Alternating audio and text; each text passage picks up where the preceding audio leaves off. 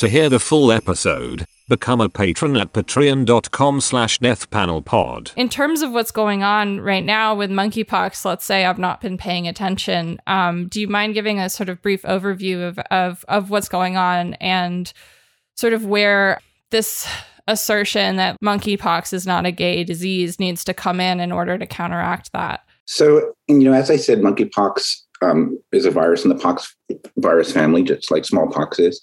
Um, and it's largely been confined to West and Central Africa for, for many years, with sporadic outbreaks around the rest of the rest of the globe. Um, over the past few years, have been sort of more frequent, larger outbreaks in Nigeria, um, but never really a, a real, true multi-country um, outbreak in Europe and North America and Australia. Um, and what we saw is um, over the past over a month or so that we've seen, you know, first a few dozen, then a few hundred, now over a thousand cases of monkeypox across Europe, uh, North America, uh, Australia, and I think also some in the Middle East and Israel. And it's largely followed sort of the route of transmission through close physical contact. That's how it's transmitted. It's not a sexually transmitted disease, um, but it's followed sort of the social and sexual networks of gay men worldwide. Um, and the reason to say that it's not a gay disease or to raise the issue of stigma and discrimination and the possibility of physical or, or verbal violence for, for mm-hmm. people, because we know what happened when President Trump talked about the China virus, um, is that real physical violence was, was acted out on, on Asian Americans across the country. So the reason to bring it up often and early is because we need to deal with this as a public health crisis, but also sort of pull back a little bit and realize that the political context of infectious disease among gay men is always going to be um, used as a way to scapegoat us uh, and to denigrate us. And you know, if you if you glimpse at right wing media, you know. Mm-hmm. Some of the responses tweets I've gotten on Twitter, you realize you know the homophobia is like just below the surface um, and erupts um, without a lot of provocation pretty easily when you start talking monkeypox. This morning was like, you know, the CDC cares more about gays and children with COVID. I mean, like it's just, you know, it, it's sort of right there underneath the surface. And so I think we we, we meet it head on. As you said, like um, the best way to deal with stigma is to be honest about it and and say that, look, we have a history in this country of scapegoating people when it comes to infectious disease. HIV is not our first time at the rodeo when it comes to this. Um, we can think of the way in which women were locked up under the Kahn Chamberlain Act in the early 20th century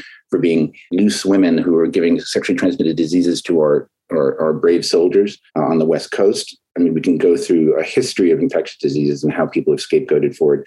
You know, the beginning of the AIDS epidemic with, you know, fags, whores, and junkies uh, who were bringing AIDS to, to the United States. And so need to deal with it quickly and explicitly, but also not sure. There's a bunch of people who are saying, you know, we shouldn't call it we shouldn't bring attention to the fact that this is spreading among men, men who have sex with men. Well, it happens to be doing that.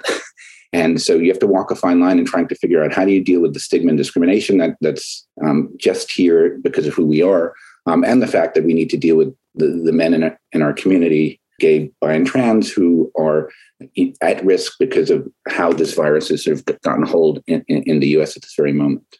Right. And I think also when you have this happening in the sort of context of like increasing legal and state attacks on like trans life, or you have the sort of gender critical conspiracy theory like overlap where you have accusations of like groomer. I mean, there was like a a recent right wing protest that like attacked a, a, pride event in Dallas. Like, obviously, this is a moment where there's like a lot at stake here. And, you know, anything that you know can be weaponized like i think against queer people like is being weaponized right now. Um but it doesn't erase the fact that we're also you know facing an, an, an epidemic of something that we do actually have like treatment options for. And i think you know as you said you still see a, a possibility of containment.